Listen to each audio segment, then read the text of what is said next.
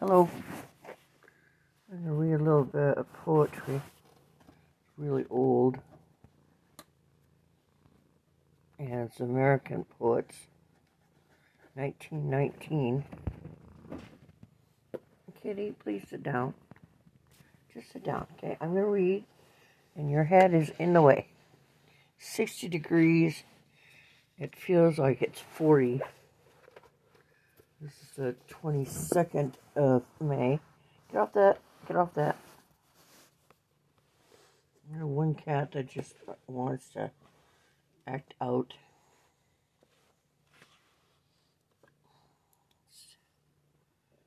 Uh, published in Cambridge, Massachusetts. Uh, first time in nineteen thirteen, second time nineteen seventeen. I had the time wrong. So it's, let's see.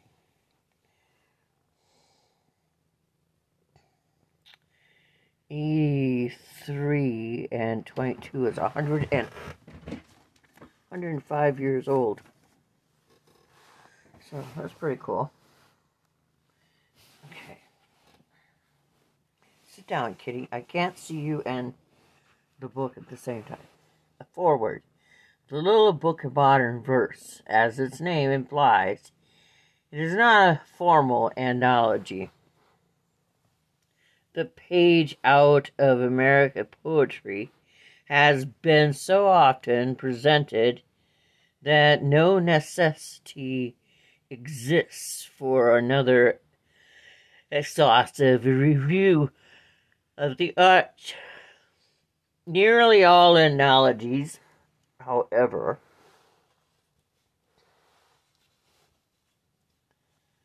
stop short of the present group of poets, or represented, represent them as inadequately that only those who those in close touch with the trend of American literature know what the poet of today is contributing to it. It is strictly, then, as a reflection of our own period, to show that it that is being done by a successor of our earliest poet.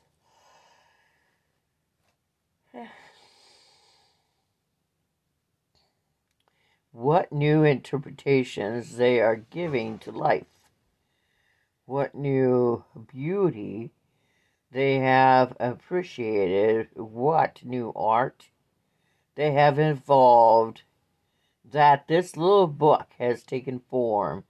A few of the poets included have been written for a quarter of a century, century and were therefore among the immediate successor of the New England group, but many have done their work within the past decade, and the volume as a whole represents the twentieth century spirit, from the scheme of the book, that of a small, intimate collection, representative rather than exhaustive.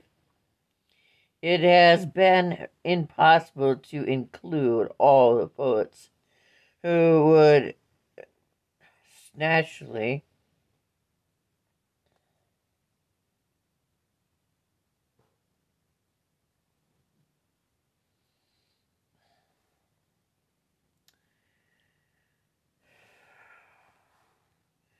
from the scheme of the book, that a small, intimate collection representative. In certain instances, also, also matters of copyright have deterred me from including those whom I originally intended to represent, but with isolated uh, exceptions to the little book. Yeah, excuse me. Covers the work of our later poets. Gives a hint of what they are doing. I have attempted to, as far as possible, to identify the collection by arranging the poems so that they should set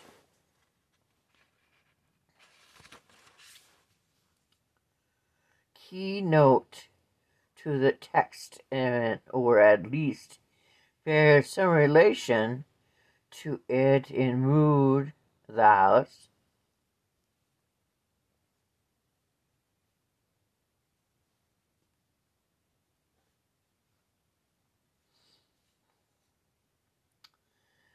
last or the last bear at least bear some relations to it in mood or theme. While it isn't possible with so varied a mass of material that such a sequence should be ex exact, and in one of the two instances the arrangement has been disturbed.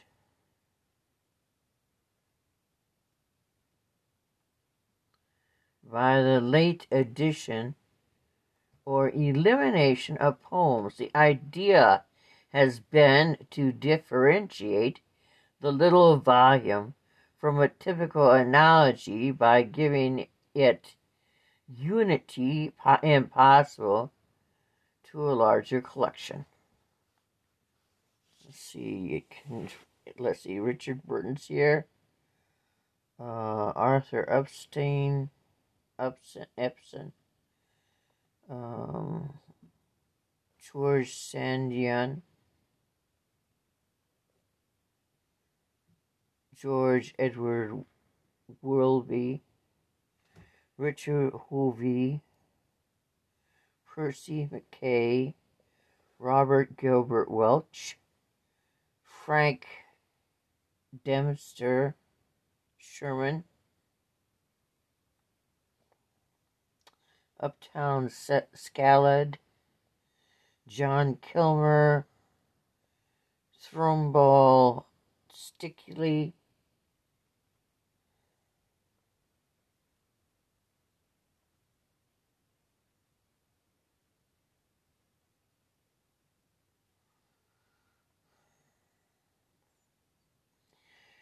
see, George Sterling, Thomas Augustus Daly, George Sylvester Viereck, Edward Edwin Arlington Robinson, George Sylvester Viereck, Alice Brown.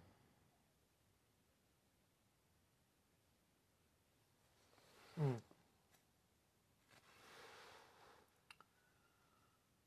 There's a lot of stuff in here, so we'll get right to it.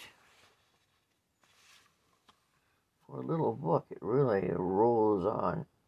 I'm not going to read the acknowledgement. I always find that as dry as sandpaper. We'll go right on to the poetry.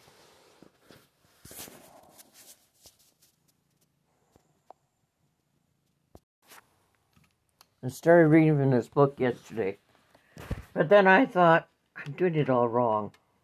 I need to go back to doing, like, read as for each, each, each poet, instead of reading them in a clump.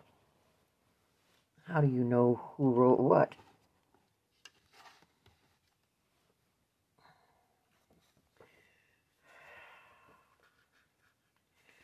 And this was originally written in nineteen thirteen, so the war was still going on. I thought maybe someone would write about the war. So, this is done, written by Bliss Carman. I hope that's a not a given name, but Lord of my heart. Elation, loss of my heart's elation, spirit of things unseen, be thou my aspiration. You can sit, Kitty, but if you walk on my books, I'm going to spray you. That's not in there, that's reality. Bear up, bear out. onward. This moral, mortal soul alone to selfhood or oblivion, incredibly thine own, as the form foam heads are loosened, the blown along the sea, or sink and merge forever in that which bids them be. I, too, must climb in wonder, uplift at thy command, be one with my frail fellows, fellows beneath the wind strong hand, a fleet of shadowy column of dust, of mountain rain, to walk the earth a moment and be dissolved again. Be thou my exhalation, exultation, or fortitude of mine. M I E N is German. And so, to me, if you're going to write a poem in a language, all your words should be in that language and not throw in a word that's German. Lord of the world, clamation, thou breathe, breathe of breath of things unseen. Bliss Carman.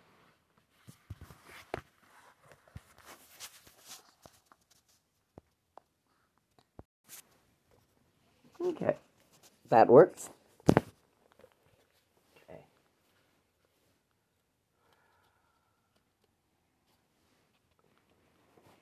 This one's a long one, and it's by William Vaughn Moody. Gloucester, Gloucester Moors. I believe that's in Scotland, because I just think it is, anyway. A mile behind is Gloucester town, where the fishing boat fleets put in. A mile ahead the land dips down, and the woods and farms begin. Here, where the moors stretch free in the high blue afternoon, are the marching sun and talking sea, and the racing wings that r- wheel and flee. On the flying heels of June, Jill o'er the ground is purple blue, blue as the Quaker maid. The wild geranium holds its dew, long in the boulder shade. Waxed red hangs the cup from the huckleberry boughs, in barberry bells and grey moss-up, or where the choke cherry lifts high up, sweet bowls for their carousel,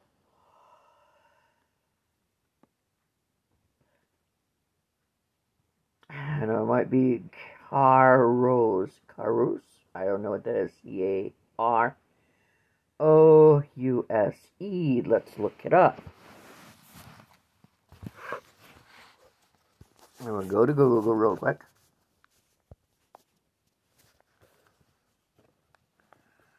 And we're going to hold the book so we know the word.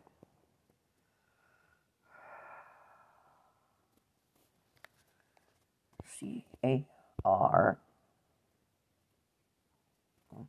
That's S. S. Why would you? I don't know. R.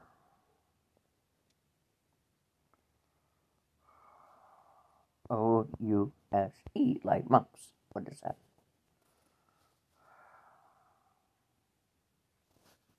Okay, we're going to hear it first. Carouse.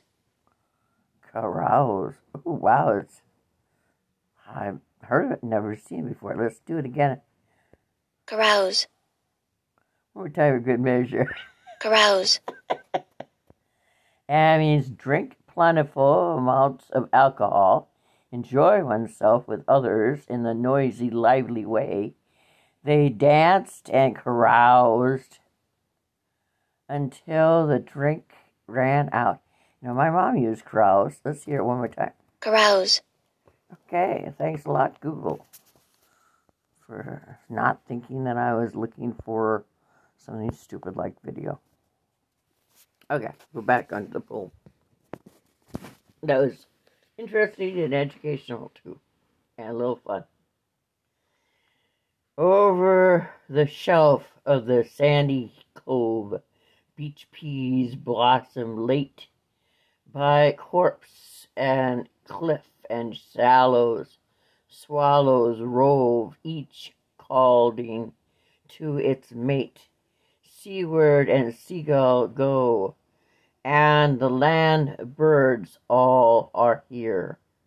That green gold flash was a vero, the and yonder flame where the marsh flags grow was a scarlet tangent tanager. We have those in Iowa. With earth, this earth is not a steadfast place. We landsome build upon. From deep to deep she varies pace, and with and while she comes is gone. Beneath my feet I feel her smooth bulk heave and dip with velvet plunge and soft upheaval. She swings the steadiest to her knee keel, like a gallant, gallant ship. These summer clouds she sets for sail. The sun is here. The sun is her masthead light. She tows the moon like a pinnace ta- fa- frail, where her frostless wake turns bright, now hid, now looming clear. On the face of the dangerous blue, the star fleet tack and wheel and veer, but on, but on does she, does the old earth steer, as if her port she know. God, dear God, does she know her port?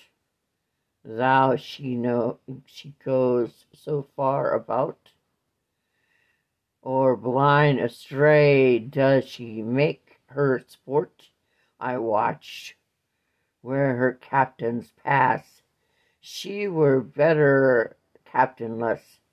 Men in the cabin before the mast, but some were reckless and some aghast, and some were gorged at mass, at mess. Gorged at mess, that sounds horrible.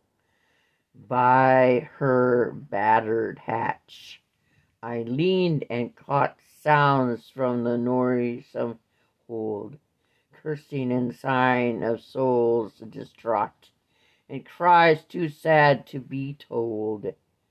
Then I strove to go down and see, but they said, Thou art not of us.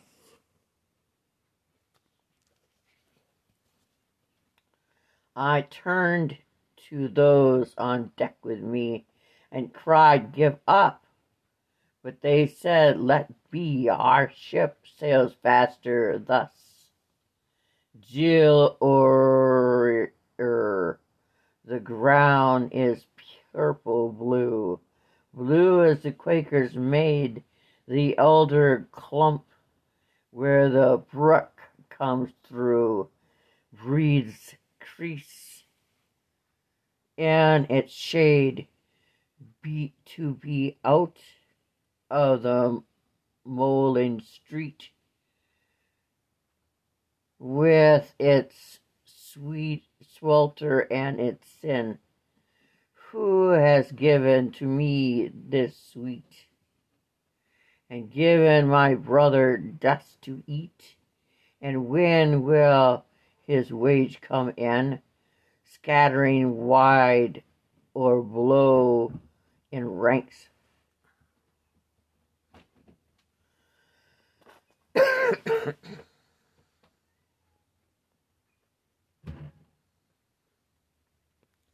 Yellow and white and brown, boats and boats from fishing banks, come home to Gloucester town. There is cash to purse and spend. There are wives to be embraced, hearts to borrow and hearts to lend, hearts to take and keep to the end.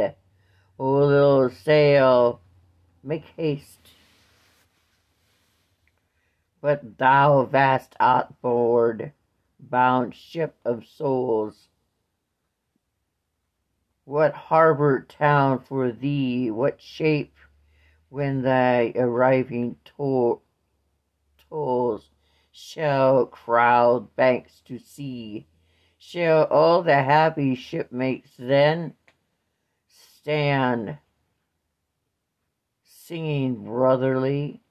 Or shall a haggard, worthless few warp her over and bring her to, while the many broken souls of men fester down in the slaver's pen, and nothing to say or do? It's William Vaughn Moody. Okie dokie.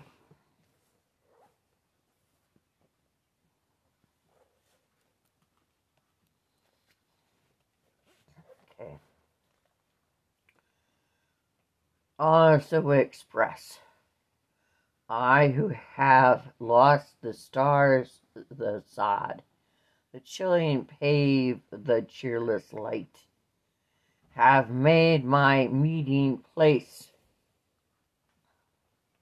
with God a new and neither light, have found a fame. Don't you, you just jump, you stay off the books.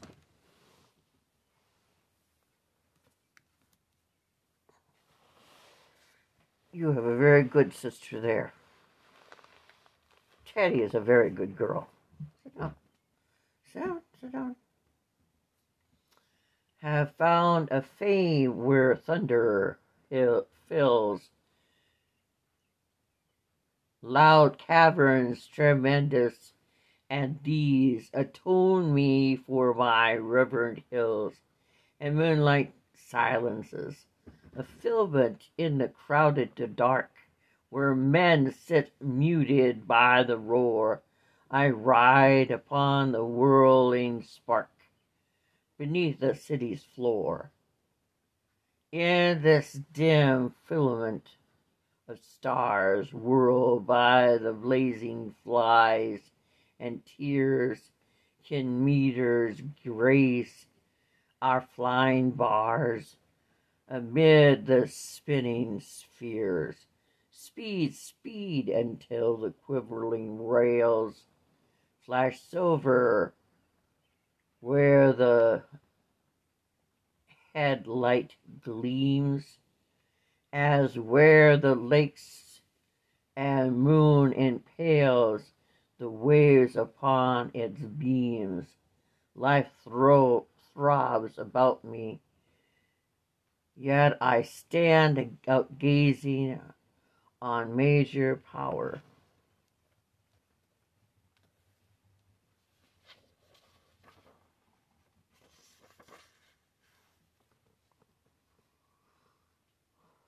Death rides with me on either hand. In my communion hour, you that neath country sky can pray, Scoff not at me, the city clod. May only respite the day is that is this wild ride with God. Chester Firkins.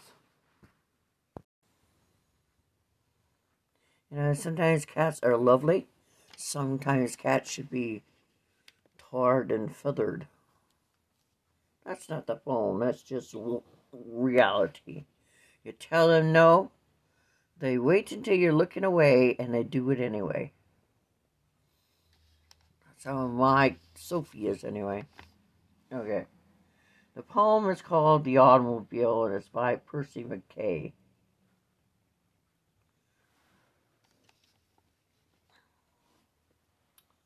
Fluid the world flowed under us, the hills, billow on billow of umbrageous green, heaved us aghast to flesh, fresh horizons seen. One rapturous instance, blind with flesh, with fra- flash of reels, and silver rising storms, and dewy stills, of dripping boulders till the dim ravine drop, drowned us again in leafage, whose serene converts great. Grew loud, coverts grew loud, and our tumultuous wills. Then all the nature's old amusement seemed sudden to ask us, is this also man, this plunging, volet amphibian? What Pluto mused and Perseus dreamed, reply the piercing us with ancient scan, the shrill prim, prim, prim evil hawk gazed down and screams. It's Percy McKay.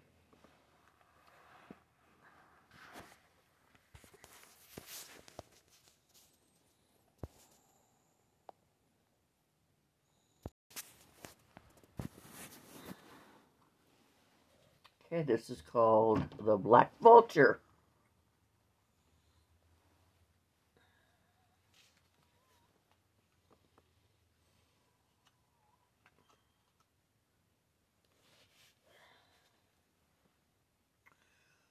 Aloof upon the day's immeasured doom, he holds unshared the silence of the sky.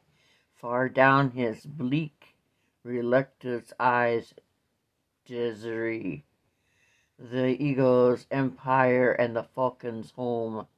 Far down the gallows, far down the gallons of sunset roam. His hazards on the sea and mooring lie. Serene he hears the broken tempest sigh. Where cold Sierras, S I E R R A S, Sierras gleam. Oh, well, there's a word. Let's look it up. God damn, I hate that cat.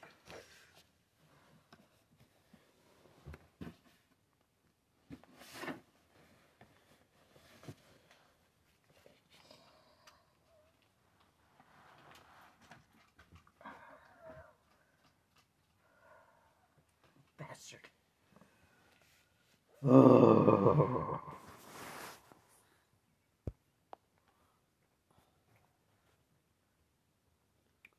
Okay, we're looking up a word.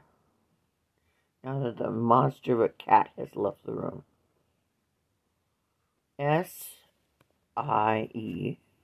S I E.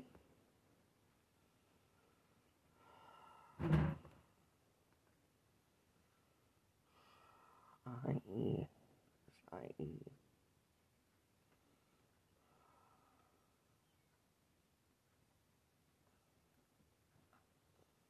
R R A S.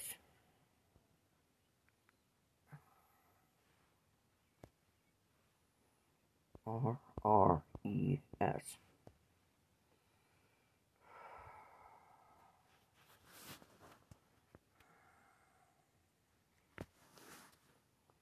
Oh, okay.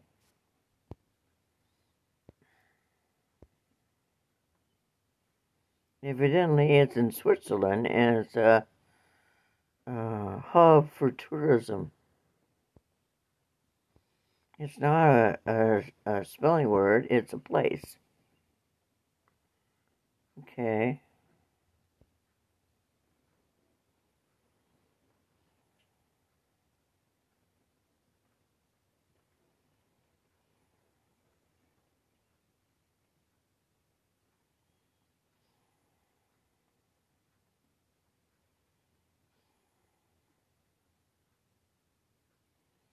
Huh.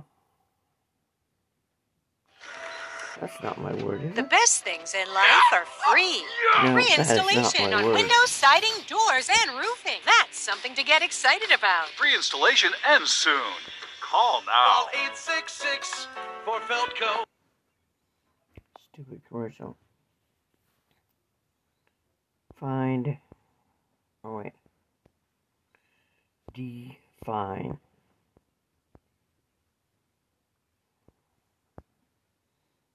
Yes.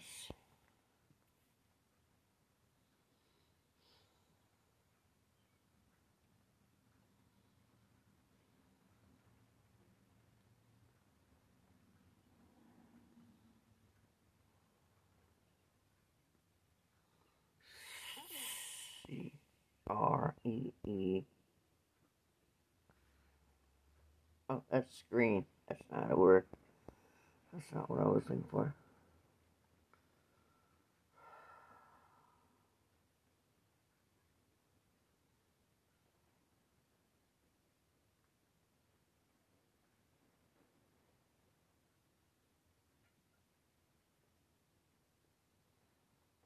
Mm-hmm.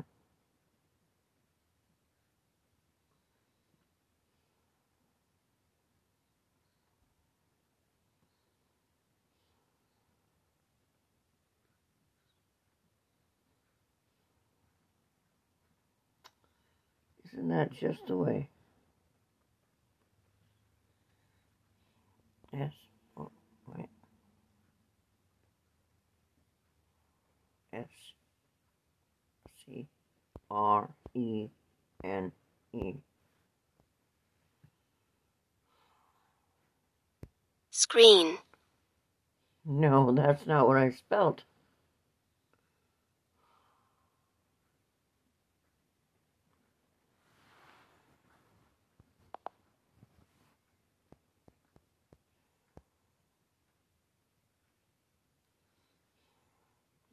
I E R R A S, R R A S.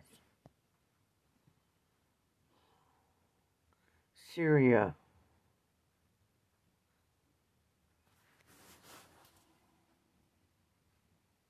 Syria's long, jagged mountain chain. Huh. Okay. Except for my eruption with my cat. Yes, that's all there is. So where cold Sierras gleam, which is a jagged mountain range, like scattered foam, and least of all he holds the human swarm, unwittingly known that envious men prepare to make their dreams and its fulfillment one. When posed um, above the cauldrons of the storm, their hearts in tempest of death shall dare his roads between the thunder and the sky. George Sterling. That could be about the war.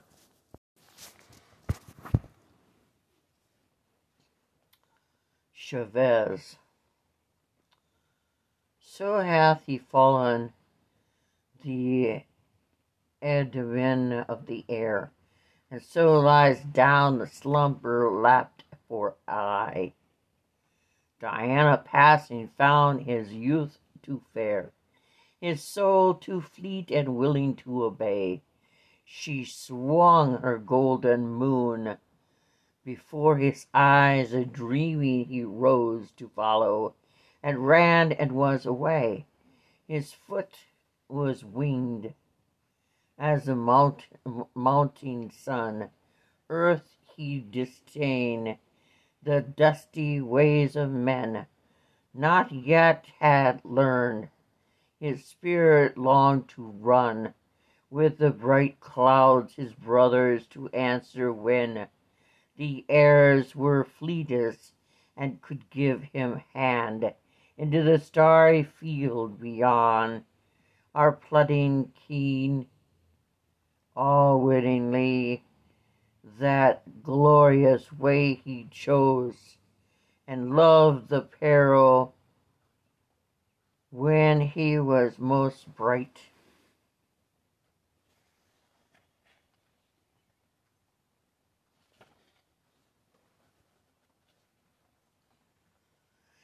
He tried anew the long forbidden snows, and like an eagle topped the dropping height of Niagara horn, and still toward Italy, past peak and cliff press on, in glad unerring flight.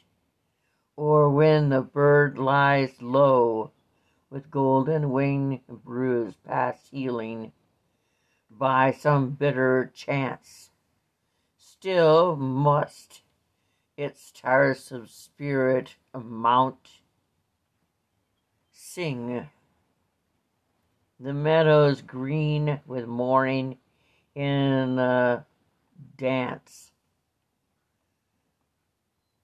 on windy trees and darting flight away, and of that last most blue triumphant downward glance, so murmuring of the snow, the snow and more, O God, more snow on that last field he lay, despair and wonder spent their passion's store in his great heart, though heaven gone astray.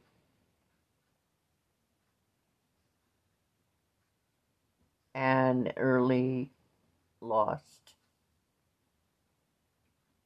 Too far the golden moon hand swung upon that bright, that long unt- untraversed way. Now to lie ended on the mur- murmuring plain.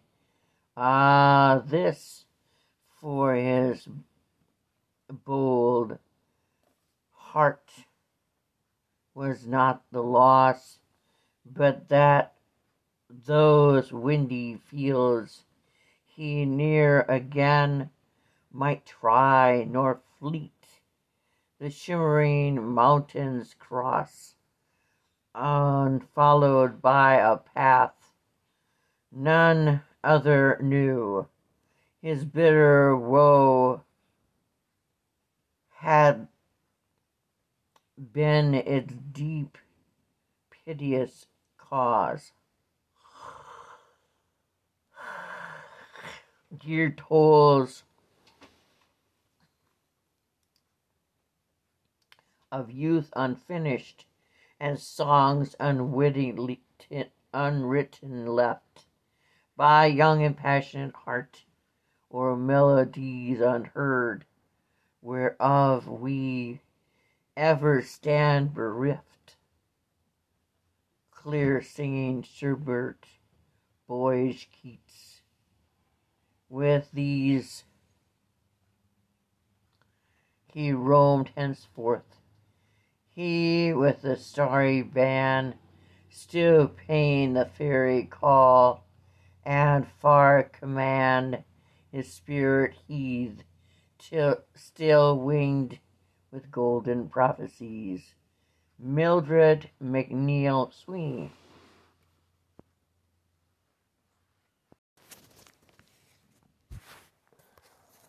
It's by Richard Hovey. Their Hovey is where I'm from. The Sea Gypsy. I am fevered with the sunset. I am fretful with the bay for the wandering thirst is on me, and my soul is in Cathay. Cathay is China. There's a schooner in the offing, with her topsail shot with fire, and my heart has gone aboard her. For the island of desire, I must forth again tomorrow. With the sunset I must be, hull down on the trail of rapture, in the wonder of the sea.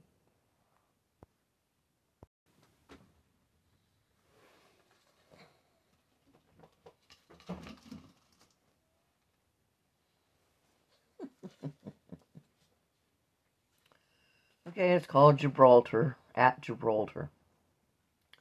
England, I stand on thy imperial ground, not all a stranger. As thy bugles blow, I feel within my blood, O battles flow, the blood whose ancient fonts in thee are found, still surging, dark against the Christian bound. While Islam presses, well, its people know the heights that watch them wandering below. I think how Lucknow heard thy their gathering sound. I turn and meet the cruel turbaned face. England, 'tis sweet to be so much thy son. I feel the conqueror in my blood and race. Last night Trafalgar eyed me, and today Gibraltar wakened. Hark! Thy evening gun startles the desert over Africa. Thou art the rock of my imp- of empire, set mid-seas between the east and the west. God has built advanced thy Roman borders, where thou wilt, while run thy armies through, true with his decree, law, justice, liberty, great gifts are these, watch that they spread, where England blood is spilled, lost, less missed, and sullied with uh, their his country's guilt, the soldier's life stream flow. Heaven displeased, two swords there are, one naked, apt to smite. The blade of war and battle stories one, rejoice in the shield and hides from light. American I am, would wars were done. Now westward look, my country bids good night. Peace to the world from ports without a gun. George Edward Woodberry.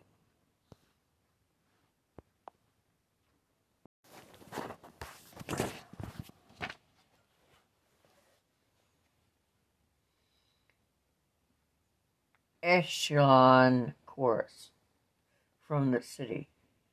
Or old it went forth to Echelon, pronounce of his sire, reluctant, impelled by the gods unscapable of fire, to choose for his doom or his peril at home, of disease to be slain, of his foes, among men where Troy surged down at the seas. Policides and soothsayers spake it. Spake is referring to spoken. Inflamed by the God of his son, whom the fates sings, singled out did he root it abroad. And Enchon went down to the ships with his armorer and men, and straightway gown grown dim on the gulf, past the isles he passed never again. Why weep ye, O woman of Corinth, the doom ye have lear- have heard? It is strange to your ears that ye make it so mournful a word. He is he who so fair in your eyes is his manhood agrew, alone in his doom of pale death. Are the mortals beaten so far? O weep not, companions and lovers, turn back to your joys. The defeat was not his, which he chose, nor the victory Troy's. Him the conqueror beauteous of youth, or the flood his fleet thought, and the swift spear of Paris that slew complete the conquest he sought. Not the falling proclaims the defeat, but the peace of the fall, and the fate that decrees, and the God that impels. And all your eyes are your eyes are shut today. And the God that impels, though all it all be, though it all, through it all. Regard the blind mortal's division and slayer and slain. But invisible glories disperse wide over the war gleaming plain. Arthur Upton, Ups, Upson.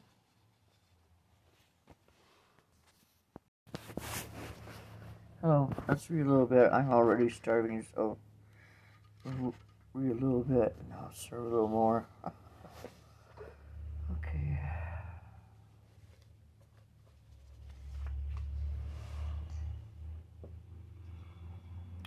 He whom a dream hath possessed. He whom a dream hath possessed knoweth no more of doubting, for mist and the blowing of winds, and the nothing of words he scorns, not the sinuous speech of schools he hears, but a nightly shouting.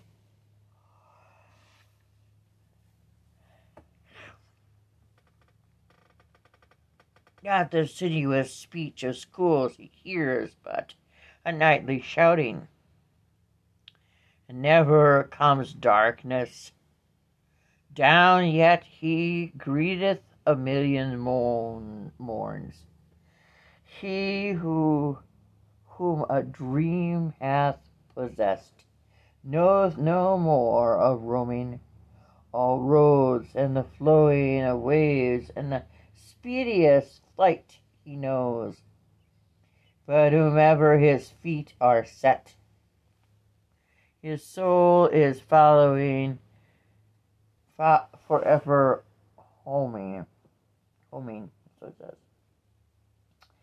And going, he comes, and coming, he heareth a call and goes. He whom a dream hath possessed knoweth no more of sons, and he smiles. For a dream remembers no past, scorns the desire of morrow, and a dream in a sea of doom sets surely the ultimate isles.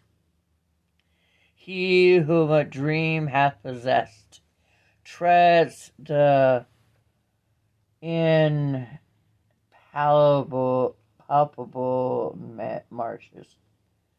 From the dust of the day's long road he leaves to uh, that he star and rides God's battlefield in a flashing and golden car. Shamans of Shaman O'Shale. Must be Irish.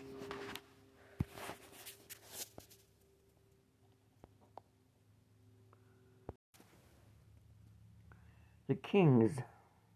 A man said unto his angel, My spirits are fallen low, and I cannot carry my this battle. O brother, where might I go? The terrible kings are on me, with spears that are deadly bright. Against me, so from cradle do fate and my fathers fight. Then said to the man his angel, Thou wavering, witless soul, back to the ranks. What matter to win or to lose the whole? As judged by the little judges who hearken not well nor see, not thus by the outer issue the wise shall interpret thee. Thy will be the sovereign measure, and only events of things. The puniest heart divine were stronger than all these kings. Thou art of the past, they gather, mind's doubt and bodily pain, and the pallid thirst of the spirit that is kin to the other twang, and grief in a cloud of banners, and ringlets vain desires, and vice with the spoils upon him of thee, thy beaten sires, while kings of eternal evil yet darken the hills about. Thy part is with broken sabre, to rise and the last redoubt, to fear not sensible failure, nor covet the claim at all, but fighting, fighting, fighting, and die, driven against the wall. Mockery. God, I return to you on April's day, when along country's roads you walk with me, and with faith blossoms like the earliest tree that shames the bleak world with this yellow spring sprays. My faith revives then through the rosy haze, the clover sprinkled hills smiles quietly. Young winds uplift a bird's clean ecstasy. For this, O God, my joyousness and praise. But now the crowded streets and choking airs, the squalid people bruises and tosses about. These are the over-brilliant, thoughtful fares the too loud laughter and empty about, empty shout, the mere mirth made city tragic with its cares. For this, O God, my silence and my doubt. An ode in time of hesitation, before the solemn bronze Saint Gardens made to thrill the head- heedless passer's heart with awe, and set here in the city's talk and trade to the good memory of Robert Shea. Must be Shaw. Robert Shaw. This bright March morn I stand and hear the distant spring come up the land, knowing that what I hear is not unheard of the body so of the boy soldier and his Negro band. For all this gaze is fixed so stern I had, for all the fatal rhythm of their tread. The land they died to save from death and shame trembles and waits, hearing the spring's great name. And by her pains, these resolute ghosts are stirred. The street and mail and tides of people go, heedless the trees upon the common show. No hint of green, but to my listening heart the still earth doth impart assurance of her jubilant emprise. And in the clear, and it is clear to my long searching eyes, that love at last has might upon the skies, and the ice is rule runneled on the little pond. The telltale pater drips from all the trees, and air is touched with sky, southern spirals, as if, as it might, as it but yesterday it tossed the frown of pennant mosses where the live oaks grow beyond Virginia and the Carolinas. Of all this will among the fruits and vines of aromatic isles asleep beyond Florida and Gulf of Mexico. Soon shall the Cape and children about the glen spine the Auburn Springs, dear recluse hills lads at dawn, and shall hearken in the wild goose go honkin' northward over Tennessee, west from Oswego to Sault Ste. Maria, and on the way the pictured rocks and hung, and yonder where gigantic wild, wild willful youth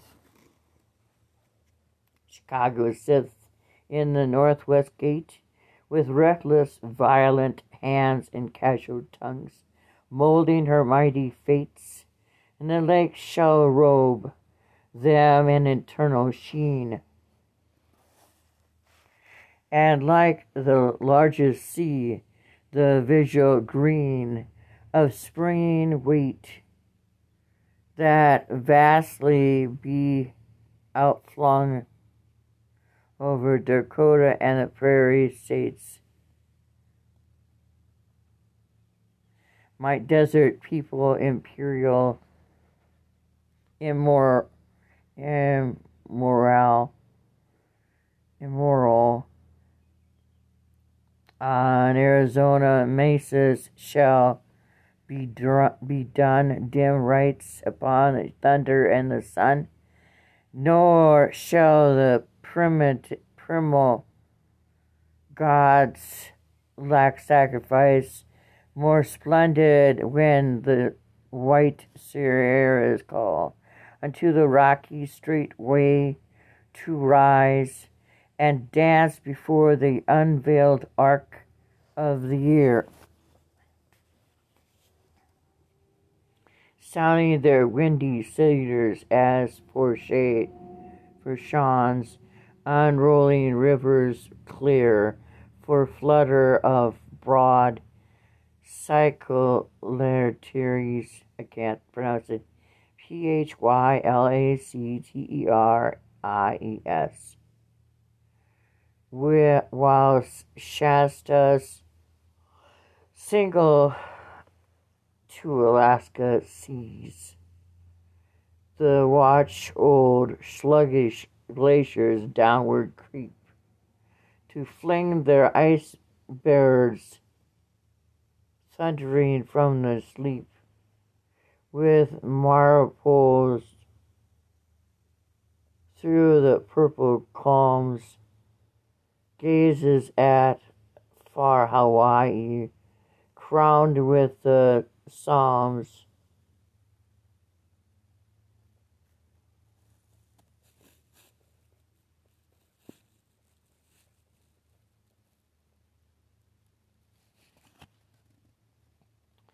gazes at far Hawaii crowned with psalms, where east and west are met, a rich sea on the ocean bosom set, to say the west, east and west are twain, with different loss and gain, the Lord hath sundered them, let them be sundered yet.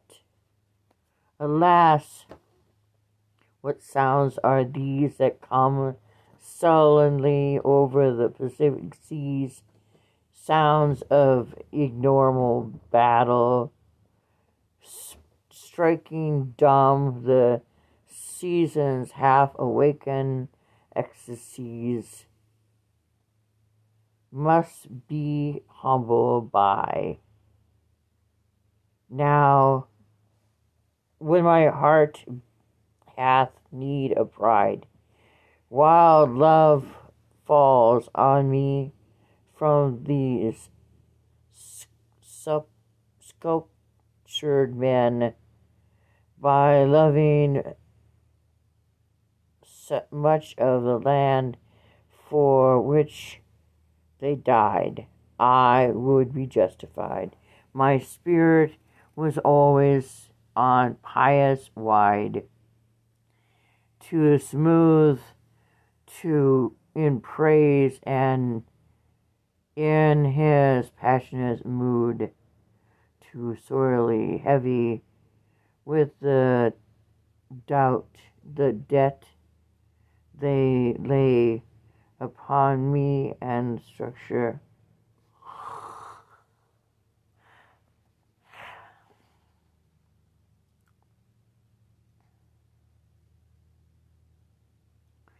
Sorely heavy in the debt they lay on me, the companions of my day.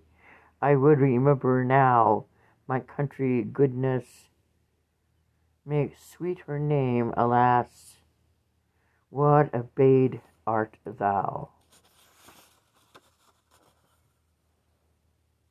Of sorrow and or of blame, lift is the lyric liffage from her brow, and points a slow finger at her shame.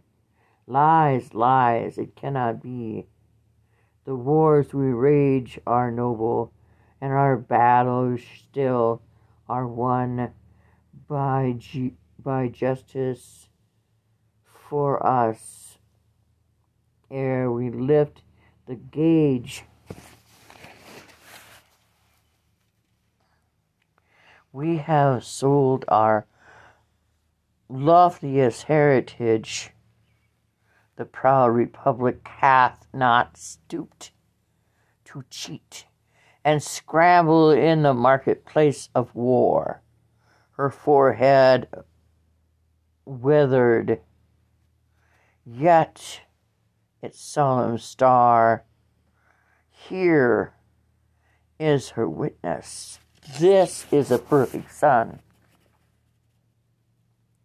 Here is a witness, this is a perfect son, who leads despised men with just shake, shackles feet up to the large, large ways where death and glory meet, to shall, to show all people that our shame is done, that once more we are clean and spirit whole, crouched in the sea fog on the moonlight side. All night he lay, speaking some simple word, from hour to hour to slow mind from that heard, holding each poor life gentle in his hands.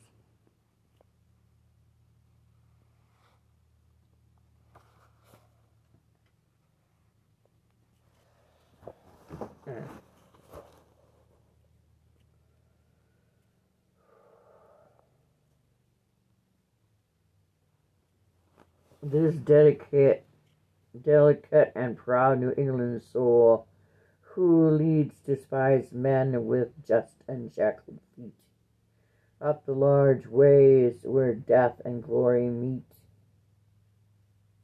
to show all people that our shame is done.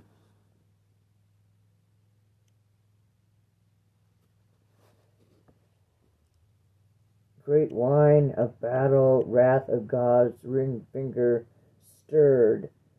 Then upward, where the shadowy basin loom, huge on the mountain, in the wet seat light. Whence now and now, eternal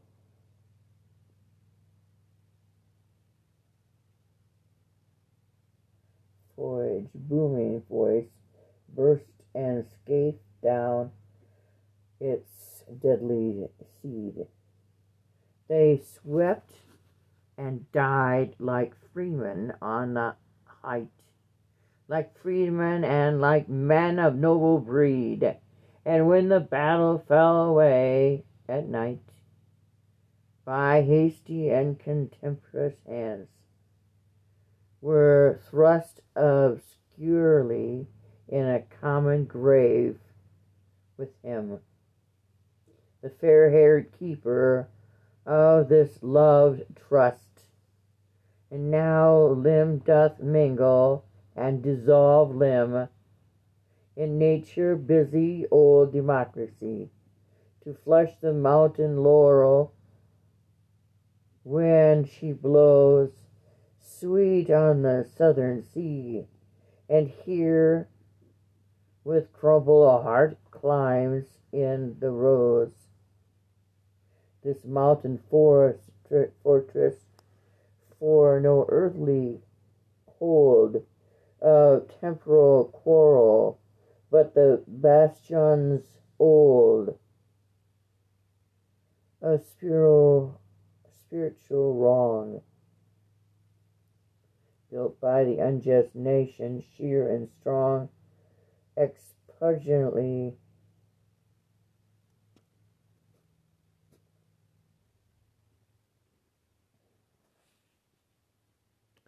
and blowing down before the equal shrine, shrine by all men held divine, whomever he layeth, and me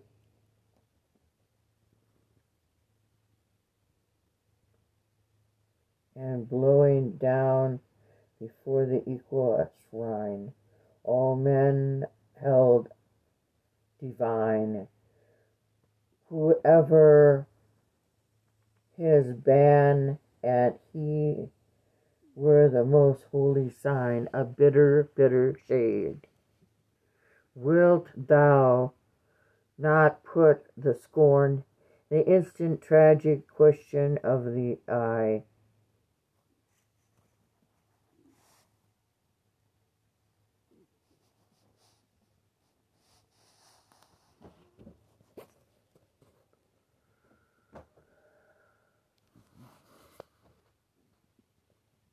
I have to eat something else. I have to eat something.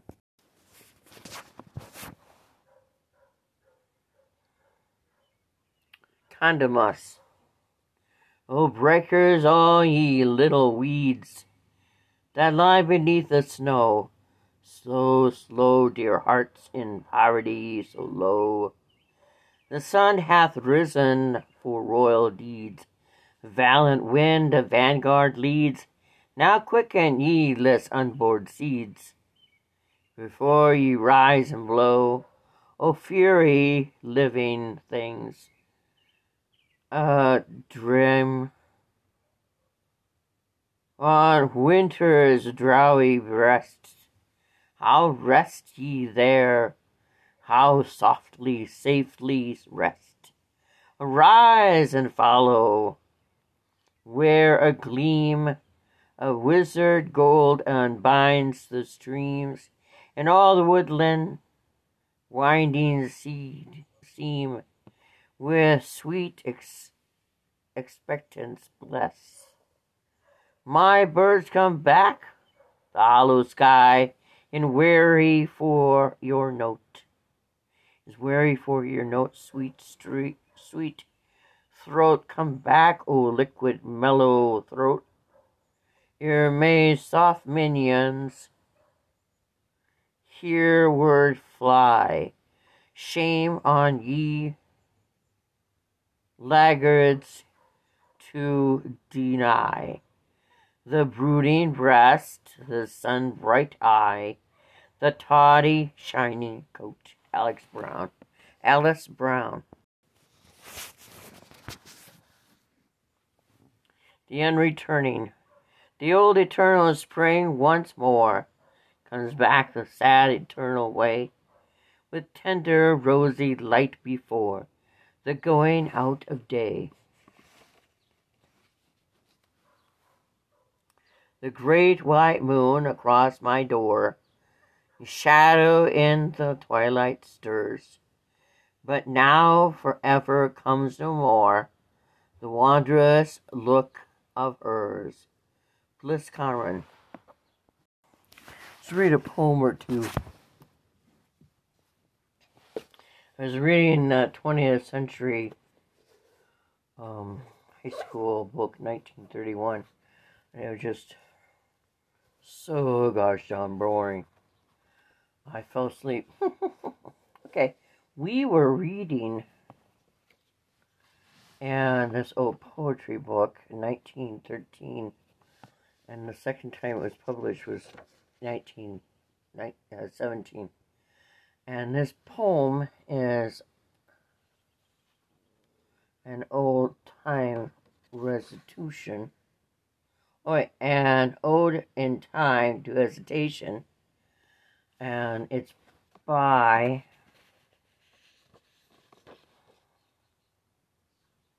William Vaughn Moody.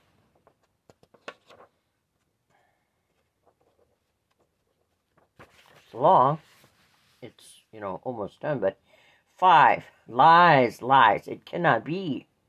The wars we ra- wage, that means the wars that we're participating in, are normal, and our battles still are won.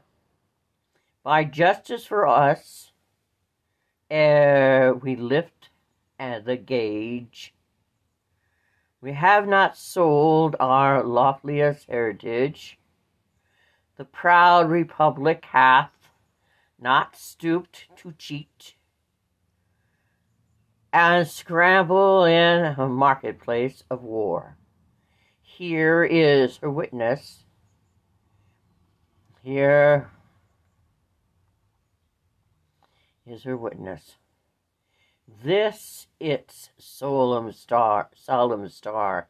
Here is her witness, this her perfect son, this delicate and proud New England soul, who leads despised men with just unshackled feet up the large ways where death and glory meet, to show all people that our shame is done, that once more we are clean and spirit and whole, crouched in the sea fog on morning sand. All night he lay speaking some simple word, from hour to hour, to slow minds that heard, holding each poor life gently in his hand, and breathing on the base rejected clay, till each dark face shone mystically and grand against the breaking day, and lo, the shards the power, potter cast away, as grown a fiery chalice, crystalline, crystal fine, fulfilled of the divine. Great wine of battle wrath by God's ring finger stirred, then unroared upward, where the shadowy Baston loomed, huge on the mountain in the wet sea light, whence now and now in fertile foliage bloomed, bloomed and bust, scattered down its deadly seed. They swept and died like freemen uh, on the height, like freemen and like men of noble breed.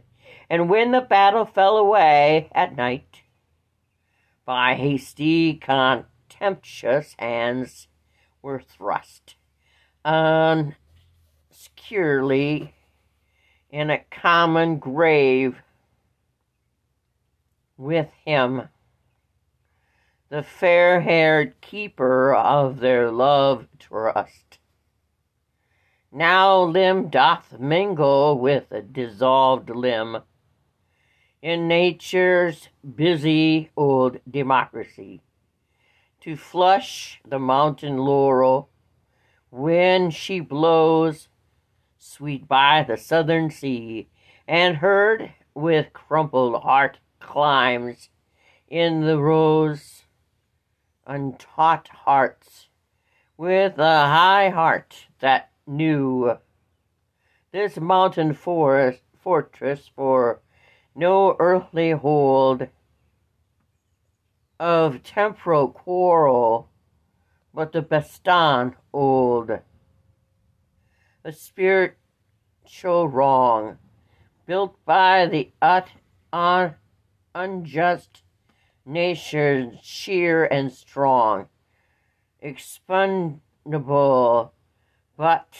by the nation's rule, and bowing down before that equal shrine, by all men held divine. Therefore his hand and he were the most holy sign. Seven. O bitter, bitter shade,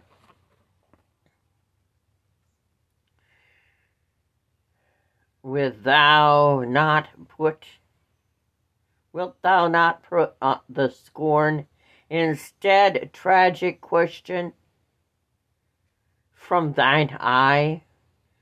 Do thy dark brows yet crave that swift and angry stave unmet for this desirous morn,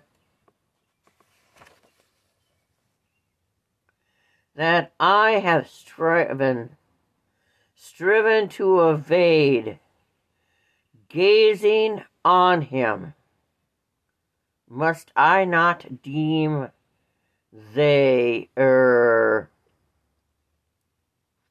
whose careless lips instood the street in street shop ever as common tidings deeds to make his cheek flush from the house. Sorry. Flush from the bronze and his dead throat to speak. Surely some elder singer whose wa- arise, whose harp hath leave to threaten and to mourn above these people when they go astray. In Whitmore, the strong spirit overworn, overworn, has Whittier put his yearning wrath away? I will not, and I dare not yet believe, though fertilely as sunlight seems to grieve, and the spring-laden breeze out of the gladdened west is sinister, with songs of nameless battle overseas. Though when we turn and question in suspense, if these things we indeed after these ways, and what things are to follow after these, our fluent men of place and consequence fumble and fill their mouths with hollow phrase, or for the end all of deep arguments, intone their dull commercial litur- liturgies. I dare not yet believe. My ears are shut. I will hear and the thin satyr praise and muffled laughter of our enemies.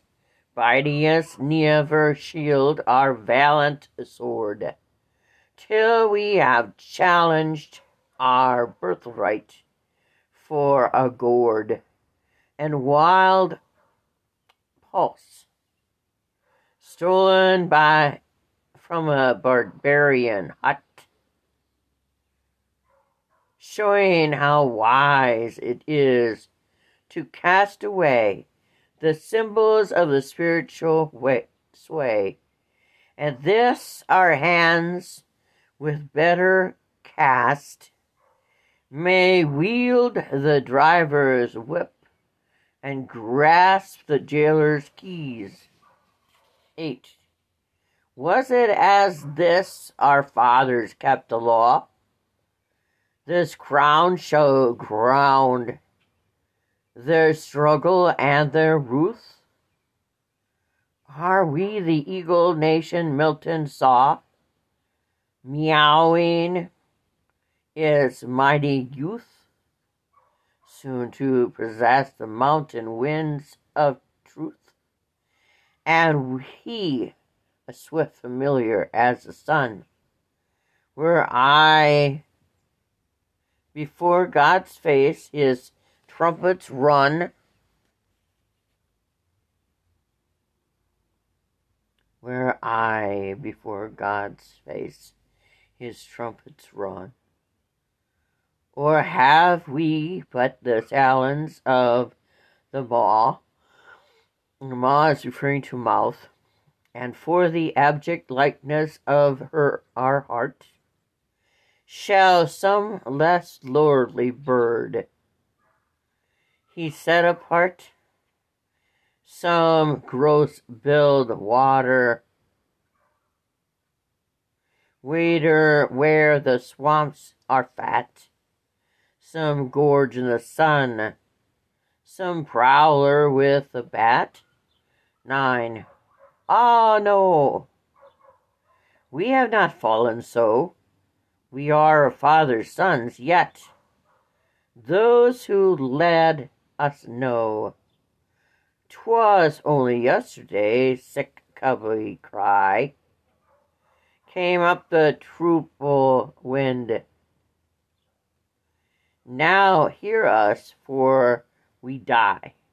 Then Alabama heard, and rising pale to Maine and Idaho, shouted a burning word, proud state, with proud compassion state conferred, and at the lifting of the hand sprang forth, east, west, south, and north, beautiful armies, oh, by the sweet blood youth shed on the artful hill slope of San Juan, by the unforgetful names of eager boys, we might have tasted girls' love and been stunned with the old mystic joys. As always, griefs, now the spring nights come on, but that the heart of youth is generous, we sh- change, we charge you, ye who lead us, breathe on their chivalrous, no hint of stain, turn not their mew word victories to stain, to gain.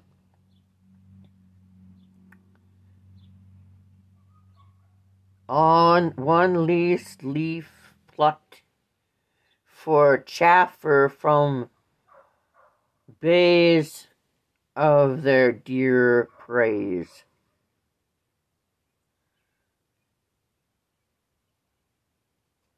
One jot of their pure, pure contest, conquest put to higher, implacable republic will require, with clamor in the glare gaze of noon, or supple coming of a thief at night, but, but surely, very surely, slowly, and so soup, this is S O O P,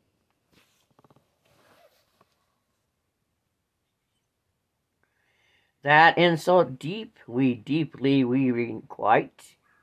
Tempt not our weakness, our cupidity, for save we let the island men go free, those baffled and disloyal ghosts will curse us from the lamented coast, where walk the frustrate dead, and cup the trembling shall we drain quite, eaten the sour bread of astonishment, eaten the sour bread of astonishment. Well, that is a mouthful of whatever they were thinking about.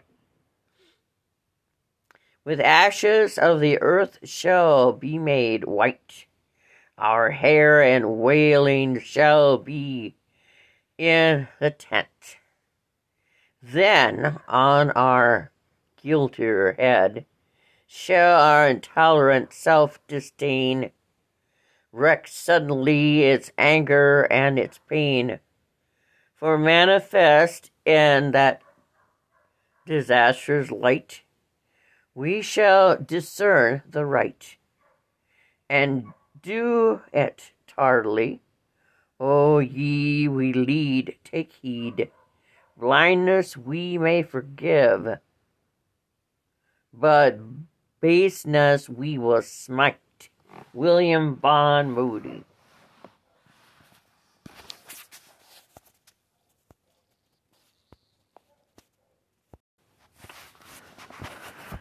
A Song of Spring. Oh, little buds all burgeoning with spring, you hold my winter in forgetfulness, Without my window lilac branches swing, within my gates I hear a robin sing. O little laughing bloom that lift and bless, so blow the breezes in a soft caress, blowing my dreams upon the south swallow's wing. O little merry buds in daffodil dress, you fill my heart with very wantonness. O little buds all budging with spring. Thomas F. Thomas S. Jones, Junior May is building her house. May is building her home with apple blooms. She is roofing over the gleaming rooms of the oak and the beech. Hath she built its beams, and spinning all day at her secret looms, with arms of leaves, each wind swayed wall, swayed wall. She pictured over the Plebeth it all, with echoes and dreams and singing streams. May is building her house, up petal and blade, of the roofs and the oak and the flooring made, with a carpet of Moses, and lichen and clover, each small miracle over and over. And tender traveling green things swayed her windows, and morning, eve, and star, and her Russell's doorway ever ajar with the coming and going, our fade, fair things blooming. The thresholds of the four winds are. May is building her house. From the dust of things, she is making the songs and the flowers and the wings. From October's tossed and trodden gold, she is making the young year out of the old. Yea, out of winter's flying sleet, she is making all the summer sweet, and the brown leaves spurred in November's foot. She is changing back again to springs. Richard Le Gallienne.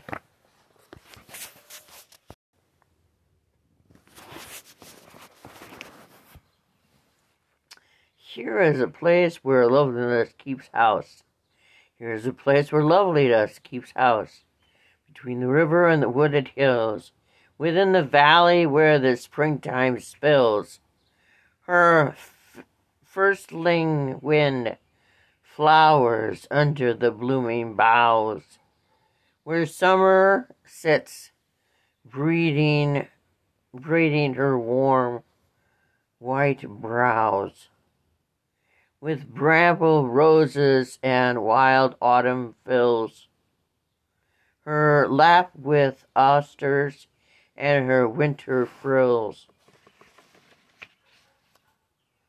with crimson law, crimson haw, and hip its stony blouse. Here we are, meet with bound beauty. Here she sits, gazing upon the moon or all the day, turning a wood thrust flute, remote unseen, or when the, when the storm is out, 'tis she who flints. Or when the storm is out, is she who flints from rock to rock, a form of flying spray, shouting beneath the leaves to wondrous and green. Madison Cowen. There was a bird outside playing, or singing, I should say.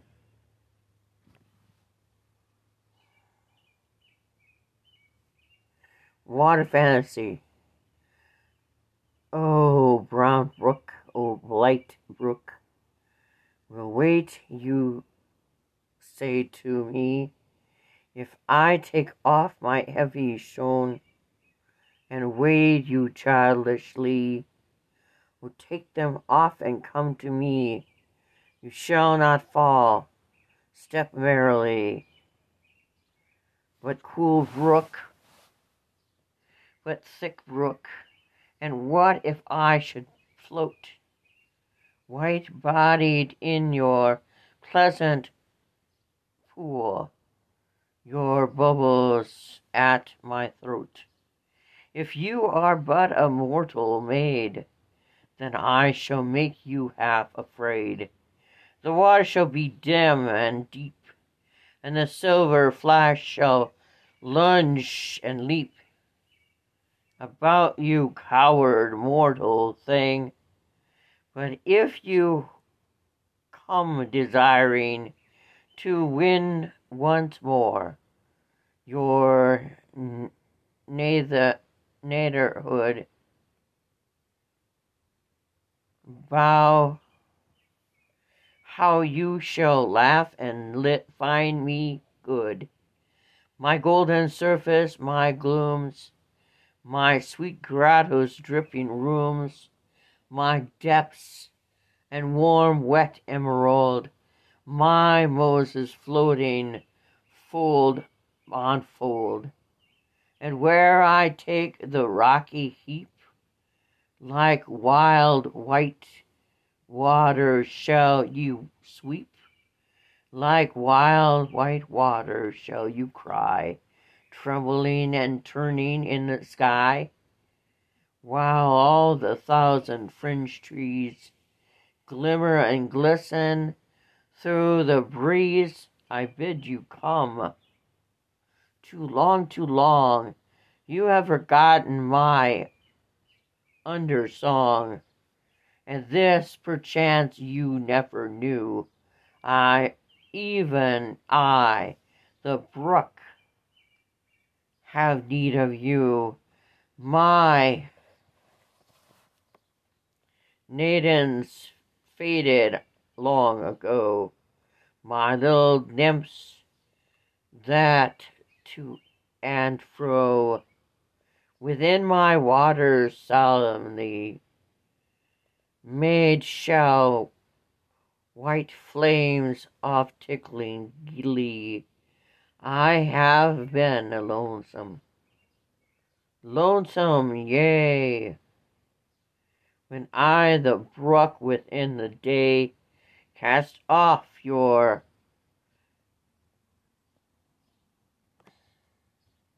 shorn, oh, ah, come to me, and I will love you lin- lingerie.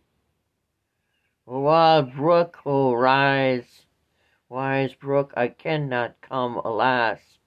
I am but mortal, as the leaves that frickle, flickle, float and pause,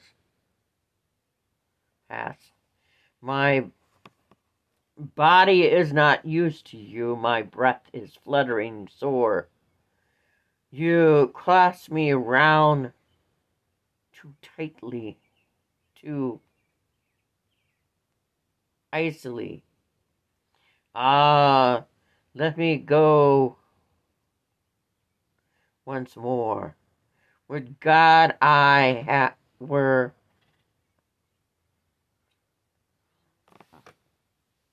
a naiad thing, whereupon Pan's music blew. But wise is, wise to is me, you pagan brook. No, just go up there. Just jump. Just jump. There's a kitten. But woe is me, your pagan brook, I cannot stay with you. Fanny Stearns Davies.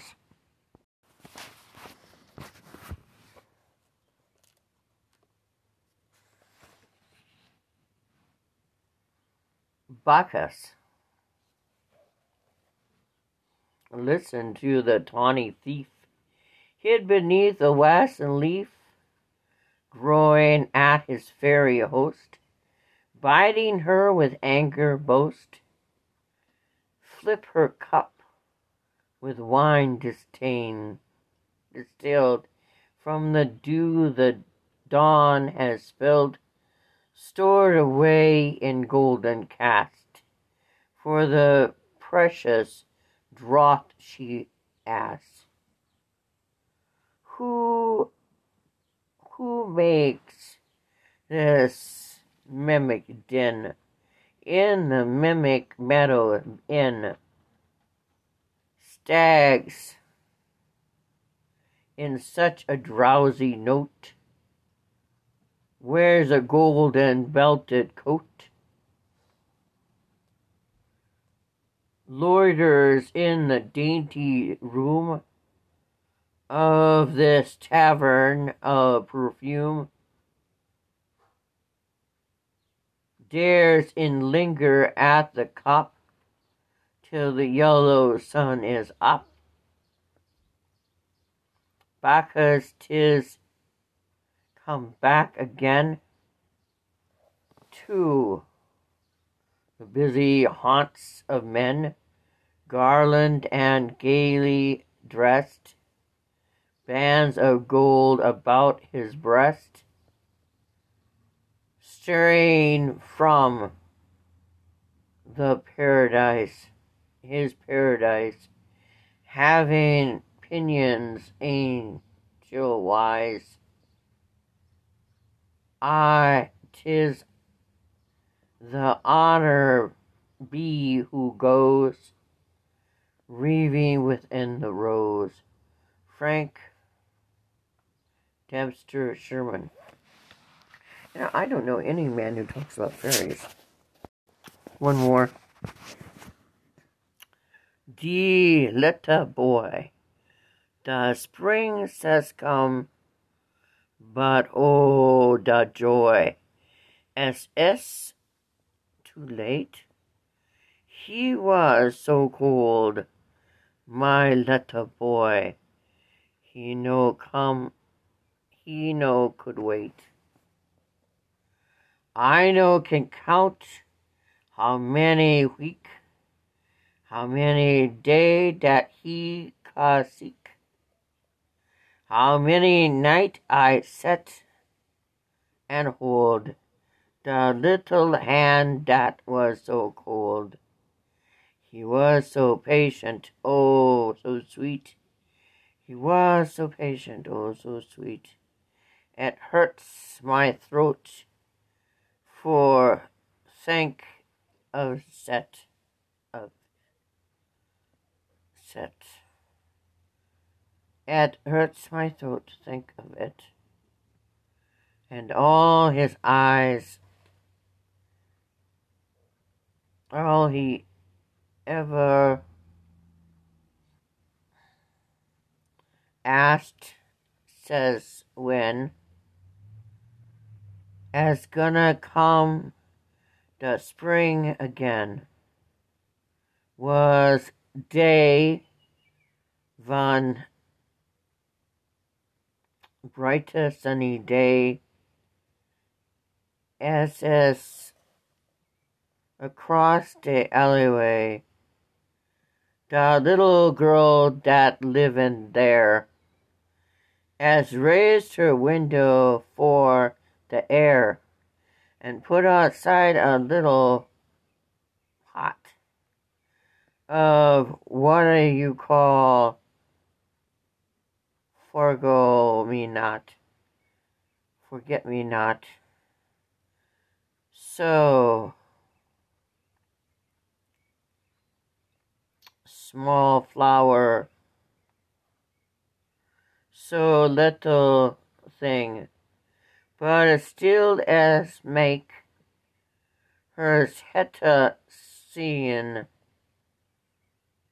Oh, now at last, as come the spring, the little plant says glad for no, the sun has come for making that grow. So too I am grown, warm and strong, and like that, he singing her song. But ah, the day, night come down, and then the winter comes as sneak back again. Ah, says the alley all the night, as fall the snow so cold, so white, and cover up the little pot of what you call forget-me-not. All night the little hand I hold, as crow so cold, so cold, so cold. The spring has come, but oh, the joy. It sets too late. He was so cold, my little boy. He not could wait. Thomas Augustus Daly. Yeah, I don't like that at all. Yucky boo.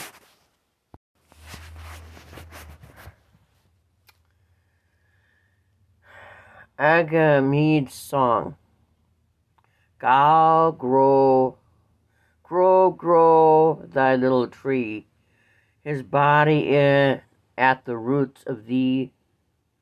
Since last year's loveliness in death, and living beauty nourishment, bloom, bloom, thy little tree, thy roots around the heart of me.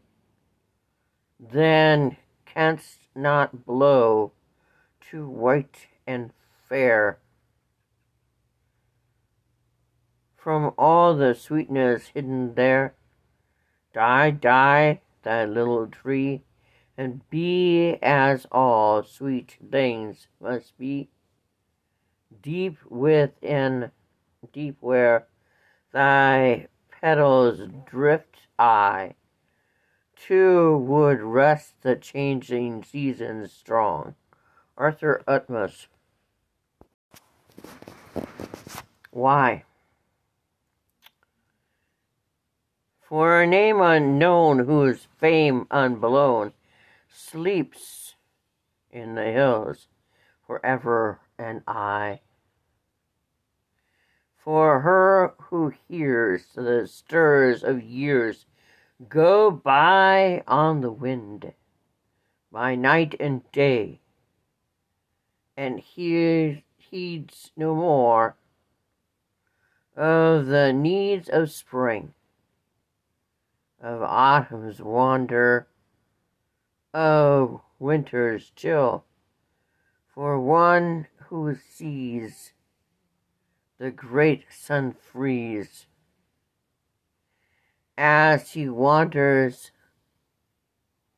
a cold from hill to hill, and all her heart is woven part of the flurry drift and whirling snow, for the sake of two sad eyes and true, and the old, old have so long ago. Bliss Carman.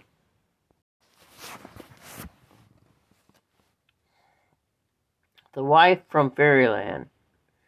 Her talk was all of woodland things, of little lives that pass away in the green afternoon, deep in the haunted grass. For she had come from fairyland the morning of a day, when the world that still was April was turning into May, green leaves and silence.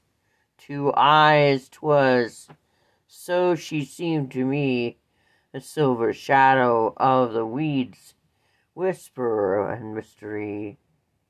I looked into her woodland eyes, and all my heart was hers.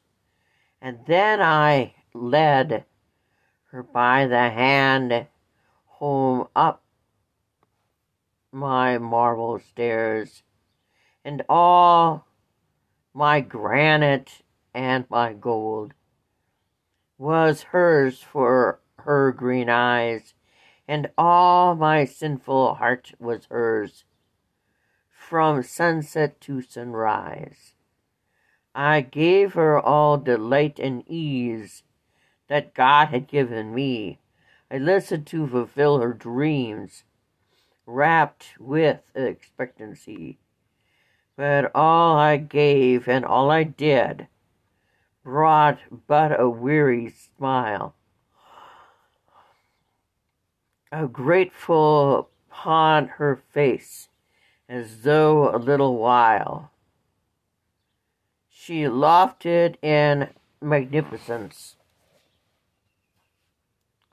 her marble and of gold, and waited to the home again when the dull table was told.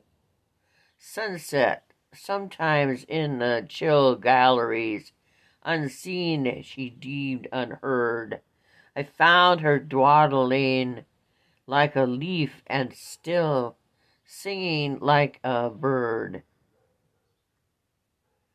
So long a thing I never saw.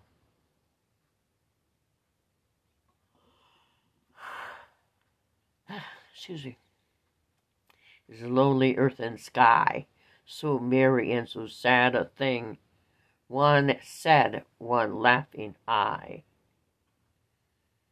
There came a day when on her heart a wild wood blossom lay, and the world that still was April was turning into May. In the green eyes I saw a smile that turned my heart to stone. My wife that came from fairyland no longer was alone, for there had come a little hand to show the green way home, home through the leaves, home through the me- the dew, home through the green wood house. Richard Le Gallienne. Life. Life burns us up like fire, and song goes up in flame. The radiant body smothers to the ashes whence it came. Out of things it rises, with a mouth that laughs and sings.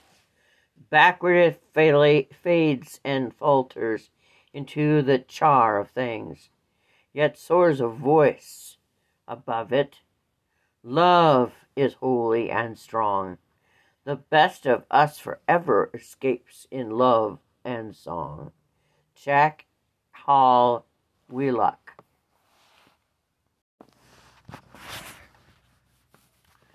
Song is so old. Song is so old, love is so new, let me be there. Let me be still, and kneel to you, and let me still the breath no word, save what my warm blood sings unheard. Let my heart blood sing low of you. Song is so fair, love is so new. Herman Hagedorn.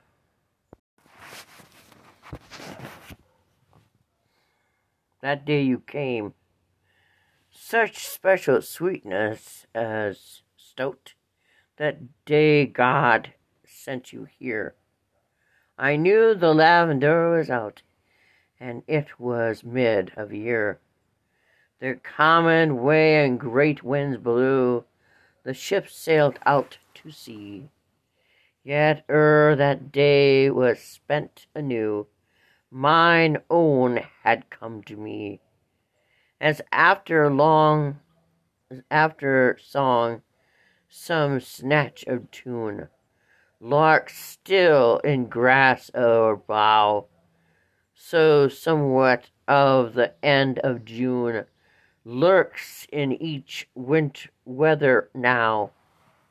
The young year set, the buds astir, the old year strips the trees, but ever in my lavender I hear the ba- brawling bees. Wow, I like that. Lizette Woodworth Reese. Song. For me the jasmine buds unfold, and silver daisies star the lea. The crocus hoards the sunset gold, and the wild rose brothers for me. Rose blooms for me. I feel the sap through the bough returning.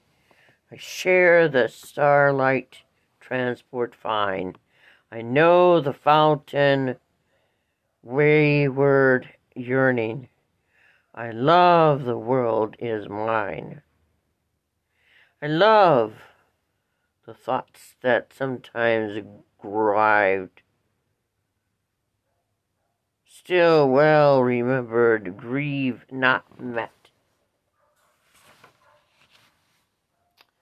From that all darkened, diseased, uproars my spirit free.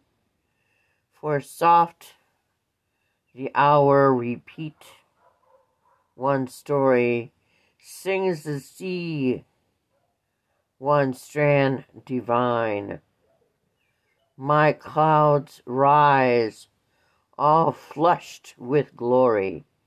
I love and the world is mine. Florence Earle Coates.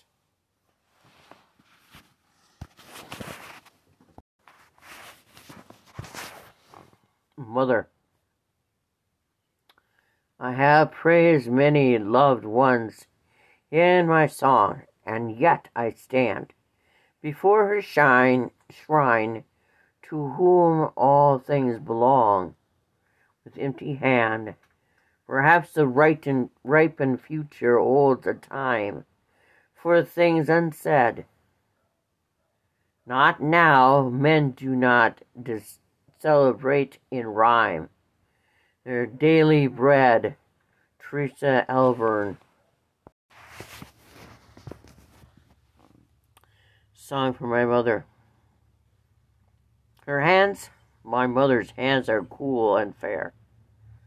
They can do anything, delicate mercies hide them there.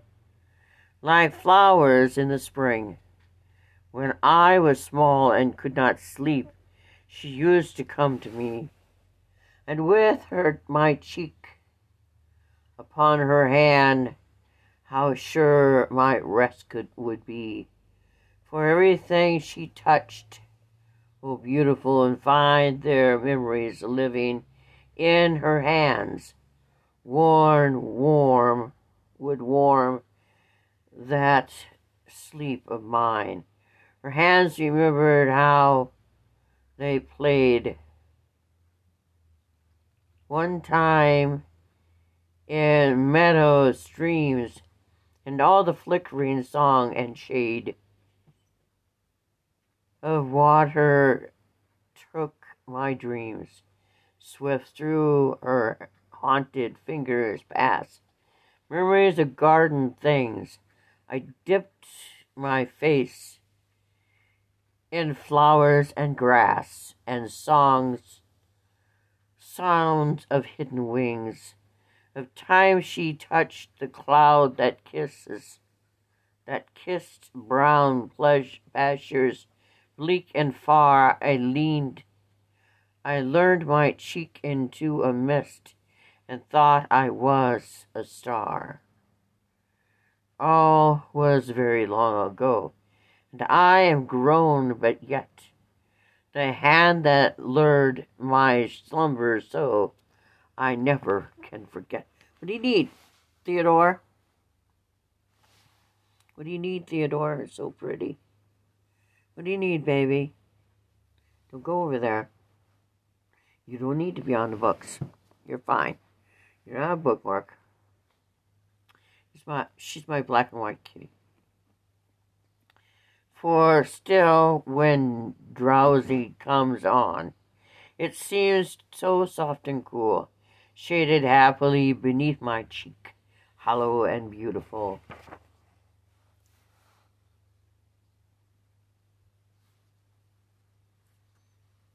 Okay.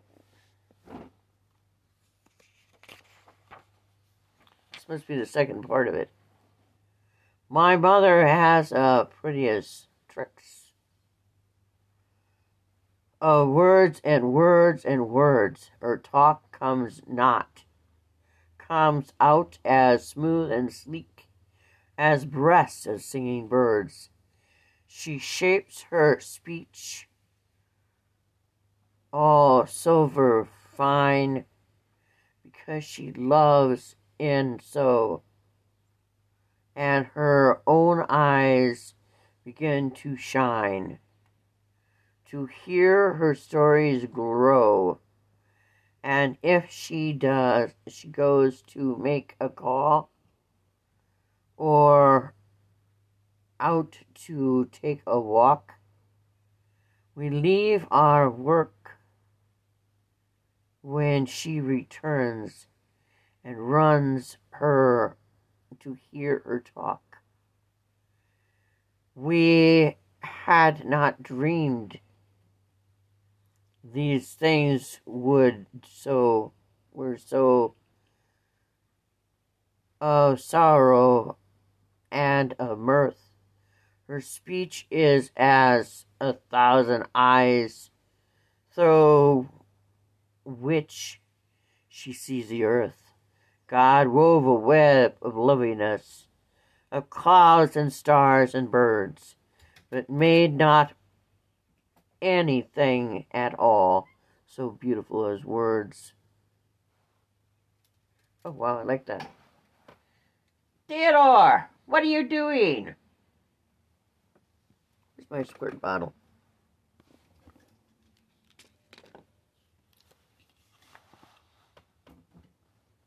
That's what I thought.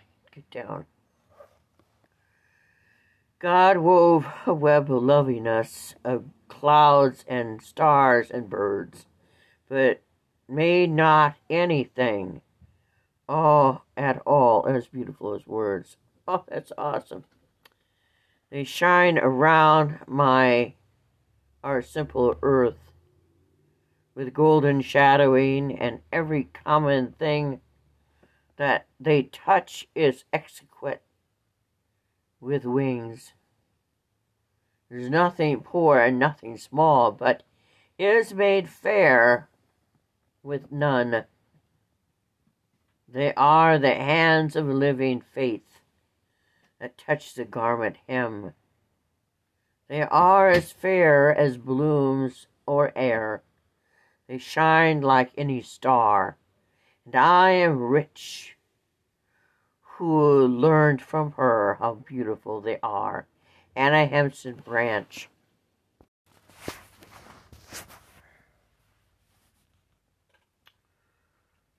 Yeah. The daughter type. This, then, is she, my mother, as she looked. Seventeen, when she first met my father, young incredibly, younger than spring, without the faintest trace of disappointment, weariness, or team. Upon the childish, earnest and grace of the waiting face. Thus close wound right robes of pearl, uh, or common beads made precious by their use, seem heavy for the slight uh, throat to, we- to wear, but the low bodice leaves the shoulders bare, and half the glad swell of the breast. For now, for news that now the woman stirs within the girl, and yet, even so, the loops and globes of beaten gold and jet hung in the stately way of old, from the ears dropping lobes. The festival at Lord's Day of the work, slow all to matron sober for the cheek, which now I look again is perfect child. Oh no, no, 'tis girl fr- girlhood's self, very self, molded by some deep, mischief-ridden elf, so meek, so maiden and mild, but starling and close gazer with a sense, a passion for forest lie, and forest wild, delicate, delicious merriment, as a moth beats sideways and up and over and tries to skirt the irresistible lure of the fame that has him sure. My spirit, that is none too strong today, flutters and makes delay, pausing to wonder at, on the perfect lips, lifting to muse upon the low-drawn hair, and each hid radiance there, but powerless to stem the tide race bright, the vehement peace which drifts to it toward the light, where soon, ah, now and then cries a great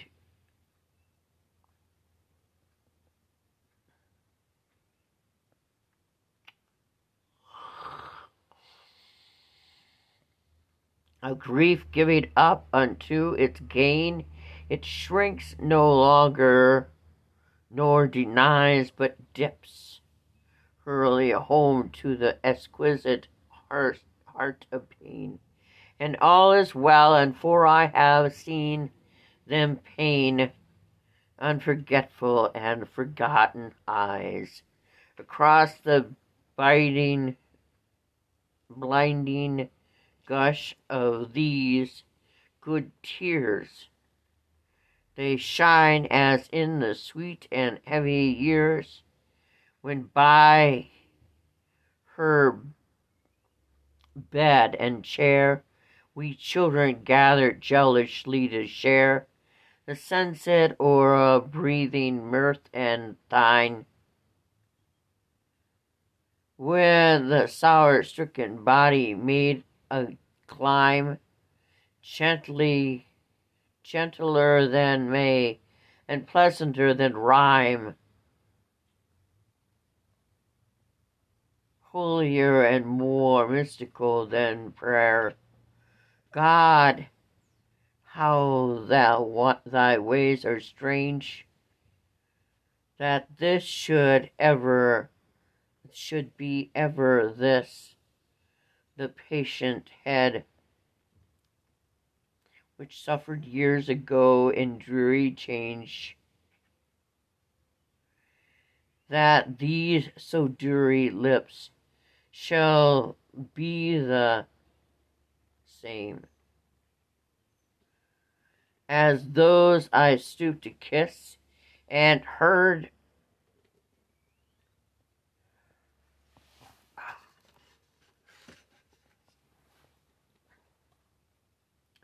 and heard my heroine have spoken name, a little ere at one who bowed above her, our father and her very constant lover, rose stoically, and we know that she was dead.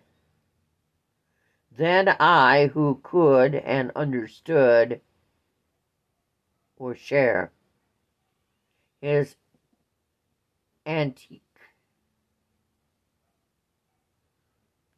noble nobleness, being unapt to bear the insults which time flings us for our prize, fled from the horrible roof unto the alien sunshine. Merciless the shrill uh, satire fields ghastly with day, raging to from front God in his prime of sway, and hurl across the lift lidded swords of fate that ringed ringed him where he sat, my puny gauge of scorn and desolate hate, which somehow should undo him after all, that this girl's face, expectant and virginal, which gazed out at me, boon as a sweetheart, and if not loath, save for the eyes with other prestige stored, to fledge me trot, and in the kingdom where the heart is lord, take all on the terrible gladness of the deep.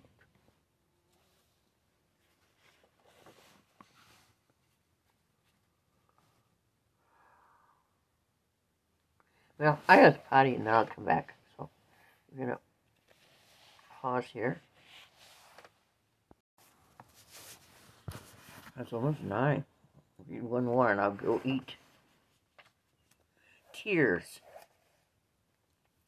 It's by Lizette Woodworth Reese.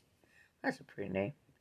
When I consider life and its few years, a wisp of fog betwixt us and the sun, a call of battle and a battle done, ere the last echo dies within my ears, a rose choked in the grass, an hour of fears, the gust that passed a darkened shore to beat, the burst of music down an unlistening street. I wonder at the dead. Hmm? I wonder at the idleness of tears. You old, old, old dead, ye of yesternight, chieftains and bards and keepers of the sheep, by every cup of sorrow that you had, loose me from tears and make me your uh, right. See aright how each hath back what once he stayed to weep. Homer his sight, David his little lad.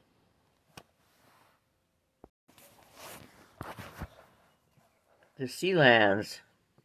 When I were on the Sealands, when winds know how to sting, and in the net, in the rocks of midnight, and the lost long mirrors sing.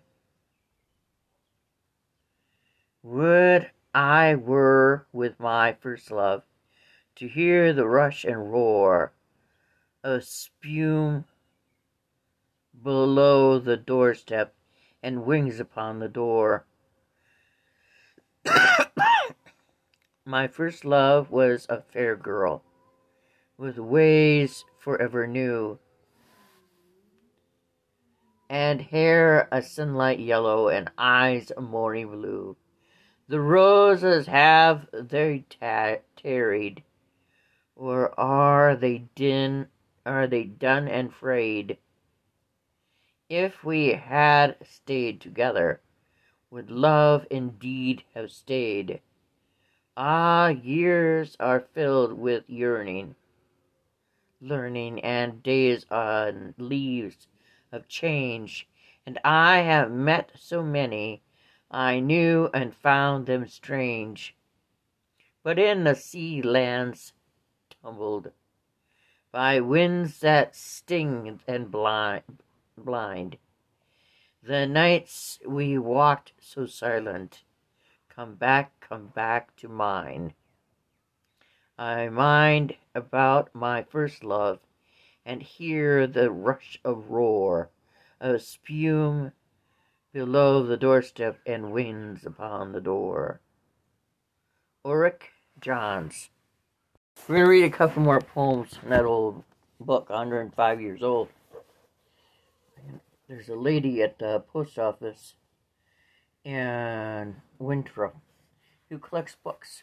I'm going to give it to her and take it off my list that I, that I was going to sell and give it to the lady. We were reading that poem, you remember, called Daguerreotype. Type. D A G U E R R O T Y P. I think it means a long-ass poem, but maybe it's a title or something, I don't know. Whose winds the gray norms keep, that this should be indeed the flesh which caught my soul, a flying seed, out of the to and fro of scattering hands where seedmen mage, stooping from star to star, and age to age, sings as he sows, that underneath his breast, this breast, nine moons I fed, deep of divine unrest, while over and over in the dark she said, bless, but not as happier children indeed blessed. That this should be even so, God, how with time changed, thou must, thou makest thy footsteps strange. Ah, now I know. They play upon me, and it is not so. Why, 'tis a girl I never saw before, a little thing to flatten, flatter, and make weep, to tease until her heart is sore, then kiss and clear the score. A gypsy run the fields, a little liberal darter of the earth, good for what hour of tr- truancy and mirth. Careless season yields, he hither side the flood of the year, and yonder of the... Hey! There was a kitten going by. Then thank you, thanks again, and twenty light goodbyes. O shrined above the skies, frown not, clear brow, darken not, holy eyes. Thou knowest well, I know, that it is thou. only to save me from such memories as would unman me quite. Here in this web of strangeness caught, and prey to trouble thought, do I devise these foolish shifts and sights slight, only to shield me from the inflecting sense of some waste influence, which from this morning face and lustered hail, hair breathest on me sudden ruin despair, in any other guise, with any but this girlish depth of gaze, your coming back had not so unseen and poured, the dusty and forests were, I had stored the drippings of the wine press of my days, I think, these eyes foresee. Now in their weak, un unwakened virgin time, their mother's proud pride in me, and dream now, even now, unconsciously, upon each soaring peak and sky hung lay, you picture I should climb.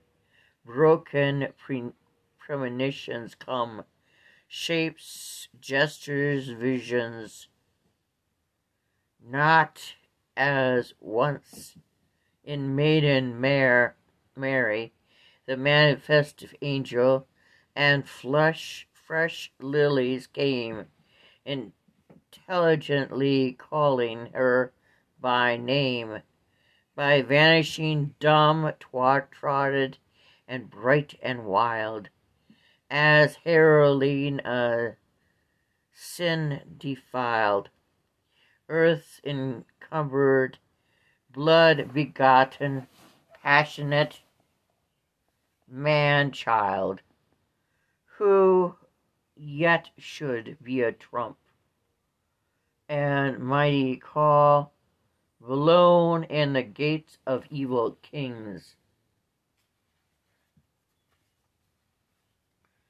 to make them fall, who yet should be a sword of blame before the soul's inviolate door, to beat away and clung a hellish wing, who yet should be a lyre, lyres of musical instrument, of high unquenchable desire, in the day a little things, look where the amphoras, the yield of many days, trod by my heart, hot soul, from the pulp of self, and set upon the shelf, in sullen pride, the vineyard masters tasting to abide. O mother mine, are these the bringings in and the doings fine of him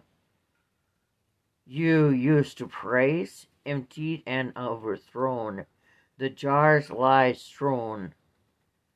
These are their fa flavor, duly nursed, drip from the stoplet's vineyard accursed. These I thought honed to the very seal, Dry, dry, a little acid meal, a pinch of moldy dust, so leavings of the amber mantling must. These rude to look upon, but fasten up and liquid, dearest one, the sacred hours and hard, with watching and with wrestling and with grief, even of these, of these in chief, and stale breath sinkens, wrecked reckoned from the shard, and nothing is left. Ah, how much less than not what shall be said of that thought, of the slack hours and the waste imaginings, the cynic reading of the wings, known to the forward, that unreckoned heart, whereof these brewage was the precious part, treasured and set away with furtive boast. O dear, cruel ghost, be merciful, be just. See, I was yours, and I am in the dust. Then look not so, as if all things were well. Take your eyes from me, leave me to my shame, or else if gaze they must, steal them with judgment, darken them with blame, but put away of life, of light inedible. You bade me go, and I have faltered him, faltered from, by the low waters mourning out of hell, whereto my feet have come. Lay not on me these intolerable looks of rejoicing love and pride, of happy trust, nothing dismay, but all I say, and all I hint, not made afraid. Oh, then, stay by me, let these eyes afflict me, cleanse me, keep me yet, brave eyes and true. See how the shriveled heart that long has laid dead in delight and pain stirs and begins again to alter pleasant life, as if it knew